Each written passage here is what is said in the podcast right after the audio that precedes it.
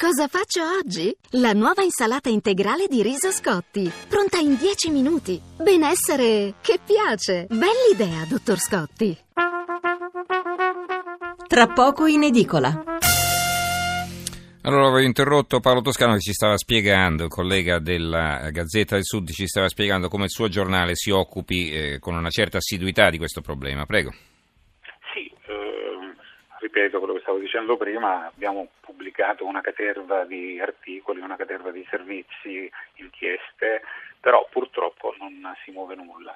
Eh, si arriva soltanto alle solite promesse eh, del politico di turno che si dice sdegnato, indignato, eh, che condanna, disapprova, eccetera, eccetera, però poi sistematicamente non arriva nulla. Ma, o meglio, c'è anche chi promette faremo questo, faremo quello, però non uh-huh. si fa nulla.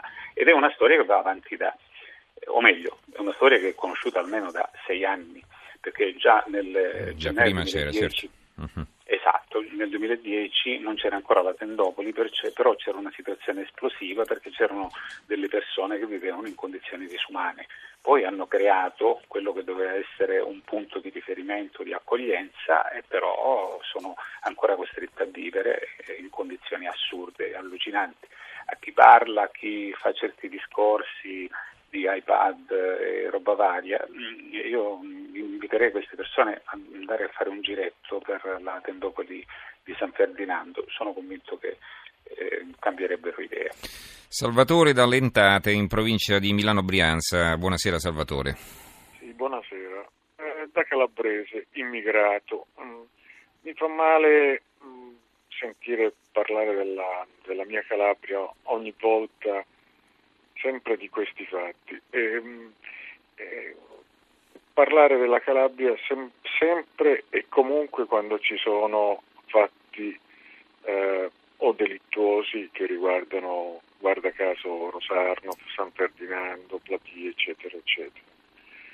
Eh, secondo me mh, la base principale è la legalità.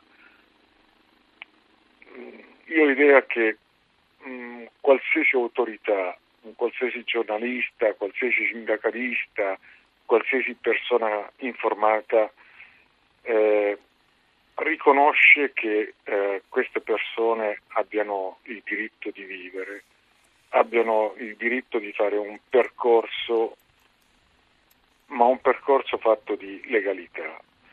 E guarda caso eh, la legalità in questo territorio non esiste e non esiste e viene denunciato esclusivamente quando vengono, avvengono fatti delittuosi, quando invece dovrebbe essere denunciata giornalmente con coraggio da tutti. Uh-huh. Eh certo, basterebbe andare lì con le telecamere e continuare a raccontarla fino a quando non si muove qualcosa, per, tanto per fare un esempio. Grazie Salvatore per la sua telefonata. Egno da Salerno, buonasera. Buonasera, dottore Mensurati. Prego. Niente, io, io praticamente volevo due punti. Uh, uno mi chiedo perché in Italia ancora non è possibile usare le pistole elettroniche come in America, perché in questo caso avrebbe, sarebbe stata sicuramente utile e non avrebbe ucciso il povero immigrante. E poi per quanto riguarda lo sfruttamento dei braccianti agricoli, io sono, vivo nella piana del Sele a Salerno e le posso dire che eh, italiani che lavorano braccianti agricoli, nessuno di loro guadagna più di 30 euro al giorno, quindi e tutti ne sono a conoscenza anche con delle buste paghe che poi non sono, non sono veritiere quelle che poi è la realtà di ciò che prendono. Mm-hmm. No, no, ci sono anche tantissimi italiani sfruttati, anche sbagliato, come, come un altro luogo comune, quello appunto che eh, sia una caratteristica che riguarda solo il mezzogiorno, invece è stato scoperto, sono state scoperte delle coppie in Emilia Romagna eh, dove venivano sfruttati eh, dei lavoratori nella, che, che, appunto operavano nel settore della trasformazione dei prosciutti, per esempio, questa è una notizia di, di qualche mese fa, e pare, eh, secondo un'indagine che è stata fatta eh, agromafie dello scorso anno, pare che in Italia i, i, lavoratori sfruttati in agricoltura, ma non solo, per esempio, perché anche questo fenomeno del caporalato non riguarda solo l'agricoltura, ma anche l'edilizia e anche altri campi, ecco, eh, i lavoratori siano ben 400.000, quindi non stiamo parlando di bruscolini. Grazie Ennio per la sua telefonata. La signora Susanna da Torino, buonasera signora. Eh, buonasera, io volevo ribadire che il fenomeno del caporalato storicamente prima ha riguardato gli italiani, un po' tutte le zone d'Italia, perché nel Novecento, sull'inizio del Novecento, eccetera, riguardava, io conosco altre zone, eh, anche queste. Chiaramente ci sono zone in cui c'è più latifondo e quindi qui questo fenomeno è, è più, più, vivo. Poi eh, si, eh, hanno scoperto che eh, popolazioni che venivano da altri mondi costavano meno, per cui la maggioranza adesso probabilmente sarà, o una gran parte, sono lavoratori provenienti da altri, da altri paesi, migranti, uh-huh. eh, però ci sono sempre gli italiani, ma questa non è una scoperta, è una, è una realtà storica. Prima ha riguardato gli italiani il fenomeno del, del caporalato. Lo sfruttamento è uno sfruttamento gravissimo per quanto riguarda queste, queste zone la, eh, e anche le, un po' tutta Italia nel, eh, nell'agricoltura eccetera, ma non solo. Uh, purtroppo o, oggi come oggi eh, il, il, lavoro non è più rispettato. Eh, dovrebbe essere il cardine, ma non soltanto perché lo dice la Costituzione, il cardine della nostra società mm-hmm. e dovrebbe essere rispettato. Il, uh, il, lavoro oggi non è più rispettato, si tende sempre ad andare al ribasso, al ribasso nella retribuzione, al ribasso nei diritti. Alla fine eh, si avrà una società che non è più tale, perché quando le persone non hanno più diritti, quando le persone non hanno più dignità, è molto grave, perché se avessimo bisogno che il nostro popolo reagisse, fosse veramente forte, se togliamo la forza ci troveremo dei mammalucchi e a volte bene, bis- avremo bisogno di uomini, non di mammalucchi. Grazie signora eh? Susanna per la sua telefonata. L'ultima eh, su questo argomento e poi eh, ci avviamo alle conclusioni, volteremo pagina tra poco. Allora Francesco da Lamezia Terme. Francesco, buonasera. Buonasera, salve. Niente, io sono un autotrasportatore in quelle zone della piana di Gioia Tauro, vado a caricare sì. anche su Tropea dove fanno la cipolla e niente, io poi ho parlato là con extracomunitari, 15-16 ore al giorno, 20 euro in nero. La mia domanda è, quando queste persone sono là che lavorano, possibile che le forze dell'ordine l'ispettorato del lavoro non vanno a fare un controllo? Perché non è che sono una, ma sono centinaia. Mm-hmm. La mia domanda è, lo Stato dov'è a dire ma andiamo a fare un controllo, andiamo a vedere in nero totale, io l'ho visto io con gli occhi miei, eh, con uh, delle bacchette in mano, a gridare come pazzi, a trattarli come animali, vi dico cose veramente dall'altro mondo. E il problema è che lo Stato non c'è o non vuole essere, perché basterebbe fare dei controlli e secondo me ne parleranno i giornali in tutto il mondo quello che c'è qua, veramente. Certo, e poi teniamo presente Francesco che eh, insomma eh, potremmo fare un paragone con lo sfruttamento della prostituzione, tutti sanno che c'è ma nessuno interviene, insomma no, eh, no non credo che sia così difficile.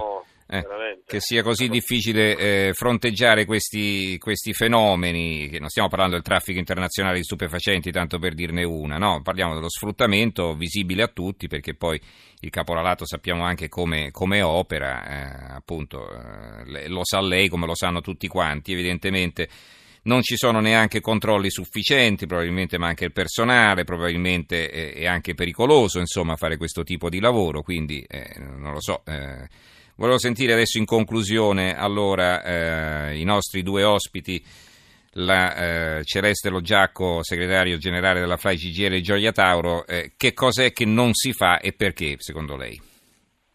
Allora, eh, è vero che servirebbero ulteriori controlli, però rispetto agli anni passati, eh, soprattutto quest'anno, c'è stata molta attenzione dalla, da parte delle forze dell'ordine e dell'ispettorato del lavoro. Molte sono state le aziende eh, indagate, insomma, dove ci sono stati dei controlli e molte, molte le denunce. Ovviamente va detto che l'agricoltura è stato, insomma, e deve continuare ad essere volano di sviluppo per, non solo per questo territorio ma per tutto il paese e questo lo, lo, si può fare solo se vengono rispettate quelle che sono le forme di lavoro, quelle che, che è l'ultima catena insomma, che eh, insomma, porta poi ad avere un ottimo prodotto. Ovviamente eh, condivido quanto è stato già detto prima, dietro ad un, ad un ottimo prodotto ci deve essere un lavoro di qualità. Eh, come già era stato detto, eh, un lavoratore sotto caporale percepisce al massimo 25 euro al giorno, dalle 8 alle 12 ore, ma a queste vanno aggiunte le tasse da pagare, da corrispondere al, al caporale, almeno 3 euro per il trasporto e eh, altrettanti per un panino e dell'acqua quando si riesce a mangiare. È ovvio che... Eh, Tra l'altro in alcuni casi sono obbligati a comprarlo dal caporale, insomma, non se lo possono sì, portare da soli. Sì, sì, mm, mm, mm. No, no, no, sono, sono obbligati, quindi condizioni eh, davvero, davvero assurde.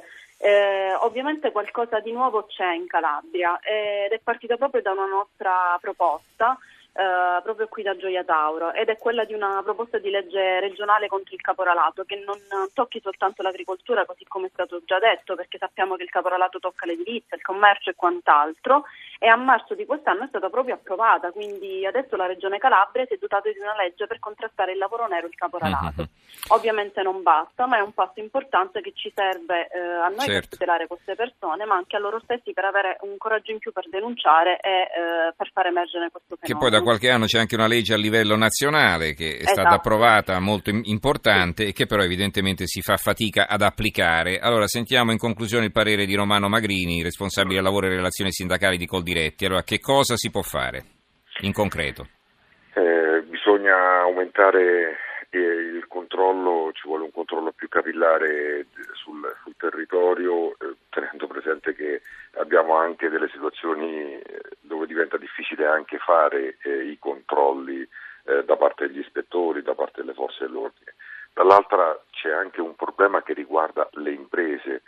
Conosco personalmente situazioni di interi paesi dove le imprese agricole non hanno a disposizione lavoratori per assumere regolarmente le proprie aziende e, e, pagare regolarmente se non passano attraverso il caporale, cioè c'è un controllo del territorio che è un controllo totale dove neanche le nostre imprese sono libere di assumere chi vogliono. Quindi c'è la necessità di, dire, di un'operazione trasparenza, di un'operazione bonifica eh, di tutto quanto, però di tutto quanto il territorio, tenendo presente che parliamo dei territori più belli d'Italia, dalla Calabria alla Puglia, eh, sono zone dove l'agricoltura rappresenta un volano di sviluppo fondamentale, quindi dobbiamo valorizzare tutto quel prodotto e tutte quante quelle imprese che lavorano in trasparenza e dobbiamo unire le forze per poter scardinare tutti coloro i quali invece sfruttano i lavoratori. Bene, allora ehm, ringrazio in conclusione i nostri tre ospiti, Paolo Toscano, caposervizio della redazione di Reggio Calabria della Gazzetta del Sud. Paolo, grazie e buonanotte.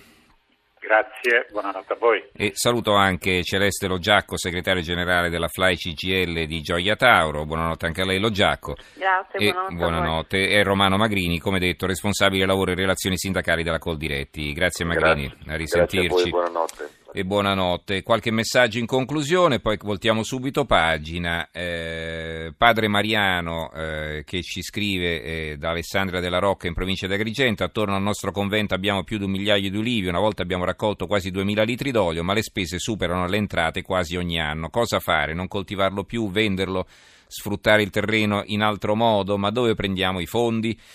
Eh, Gabriele da Palermo, l'Unione Europea era nata per favorire la circolazione di merci prodotti in seno all'Unione Europea stessa, fra questi prodotti agricoli, da qui il termine di mercato comune, cosa è rimasto di quell'Unione Europea? Eh, Antonio da Taranto, se le autorità controllassero nell'entroterra tarantino verrebbero smantellato il 50% del problema caporalato, qui si congiunge il Brindisino, il Foggiano e il Tarantino, per la maggior parte comandano romeni, se vuoi lavorare in campagna devi chiedere a loro.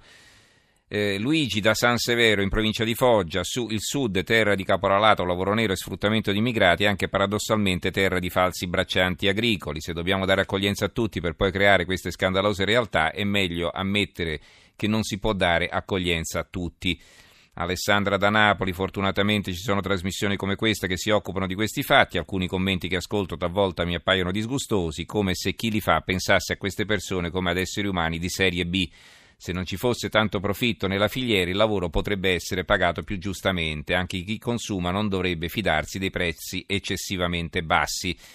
Eh, questo è vero Alessandra, ma è anche vero che insomma eh, quando vediamo la frutta, la verdura a un euro eh, siamo tutti contenti, non è che ci andiamo a domandare come e perché il prezzo sia così basso e, purtroppo eh, dietro eh, ci sono anche queste realtà. Rosanna da Milano, d'accordo dare, loro dignità, ma nei loro paesi dove e come vivono, i filmati che vediamo parlano chiaro, sapendo a cosa vanno incontro, perché vengono. Cioè, noi abbiamo una, una cultura eh, del lavoro totalmente diversa, vengono nella speranza che appunto la, la, da noi la situazione sia diversa rispetto a quella che trovavano lì. Magari, ecco, sognano una vita, eh, come legittimo da parte loro, una vita decisamente migliore rispetto a quella che si potevano permettere nel loro paese, noi non gliela possiamo garantire e, e su questo ci possiamo discutere, ma possiamo, possiamo anche comprendere che è forse è anche impossibile garantire lo stesso nostro tenore di vita, ma insomma da lì a passare allo sfruttamento ce ne corre. E poi ancora eh, Mario, dalla Mezia basta andare a Tropea dove coltivano e lavorano la cipolla di Tropea, quanti emigranti in nero per 20 euro al giorno e l'ispettorato del lavoro fanno il bagno a Tropea.